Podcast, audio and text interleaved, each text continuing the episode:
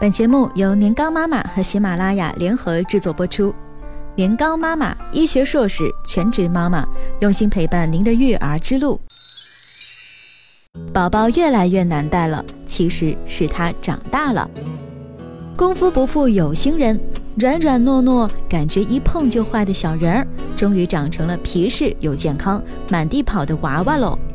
然后妈妈们讨论的话题就从希望他快快长大，变成了长大好头疼。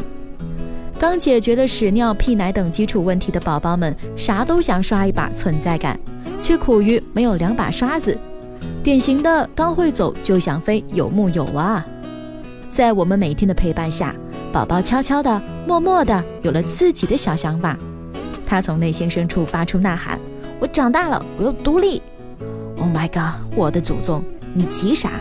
妈妈的烦恼，一二三四五，全来了。烦恼一，开始变得粘人。之前一向谁都要抱的乖宝宝，到了八个月左右，变得好粘人呐。可以粘到什么程度呢？哪怕妈妈只是走出宝宝所在房间，他也立马开始哭喊，甚至睡着都会马上醒来。雷达般敏锐的娃呀，叫老妈子如何是好？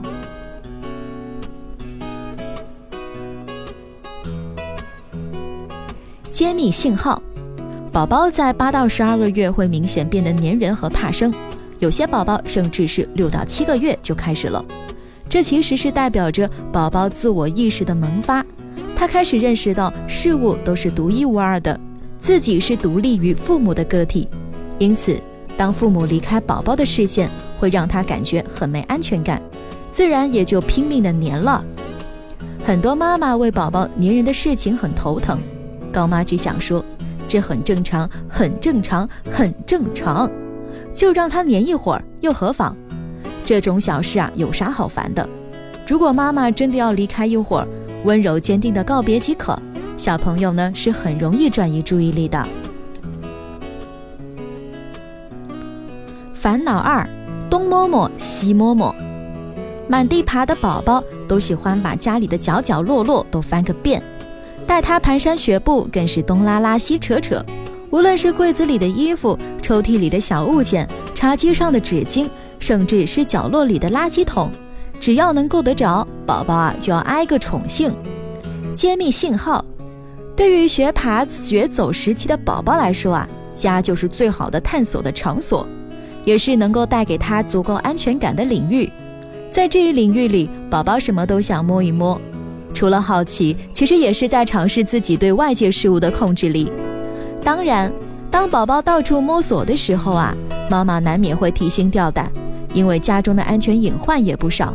比起一个劲儿的告诉宝宝不能碰，我们更需要给他一个安全的环境，不然很可能会阻碍宝宝的发展哦。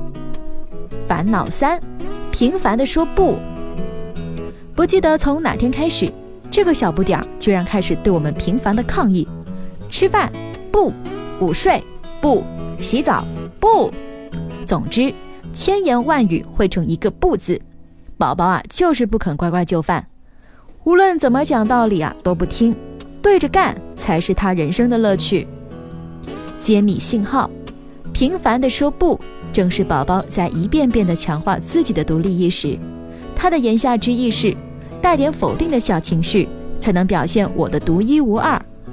虽然还是宝宝，但也想多多掌控自己的生活。当然，这会增加妈妈的烦恼。宝宝不听话怎么破？有个方法很有效，那就是用“你想穿红色衣服还是黄色衣服”来代替。你要不要穿红色衣服？让宝宝有点选择权，他就不会一味的 say no 啦。搞心机啊，还是咱们当妈的强。烦恼四，我自己解决。刚说要给选择权，宝宝就开始滥用了。这么热的天，红色、黄色 T 恤全都不要穿，手一指要那件有狗狗图案的毛衣。哈，那是我昨天趁反季打折的时候买回来的，不慎啊被娃瞄到了。宝宝乖，天冷才能穿。宝宝才不管，就是要穿新衣服。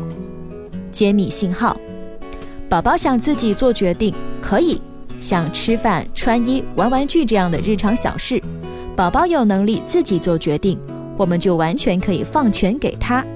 但有时宝宝的选择很无厘头，那就需要我们控制好范围。原则是要给选择，但不要给太多。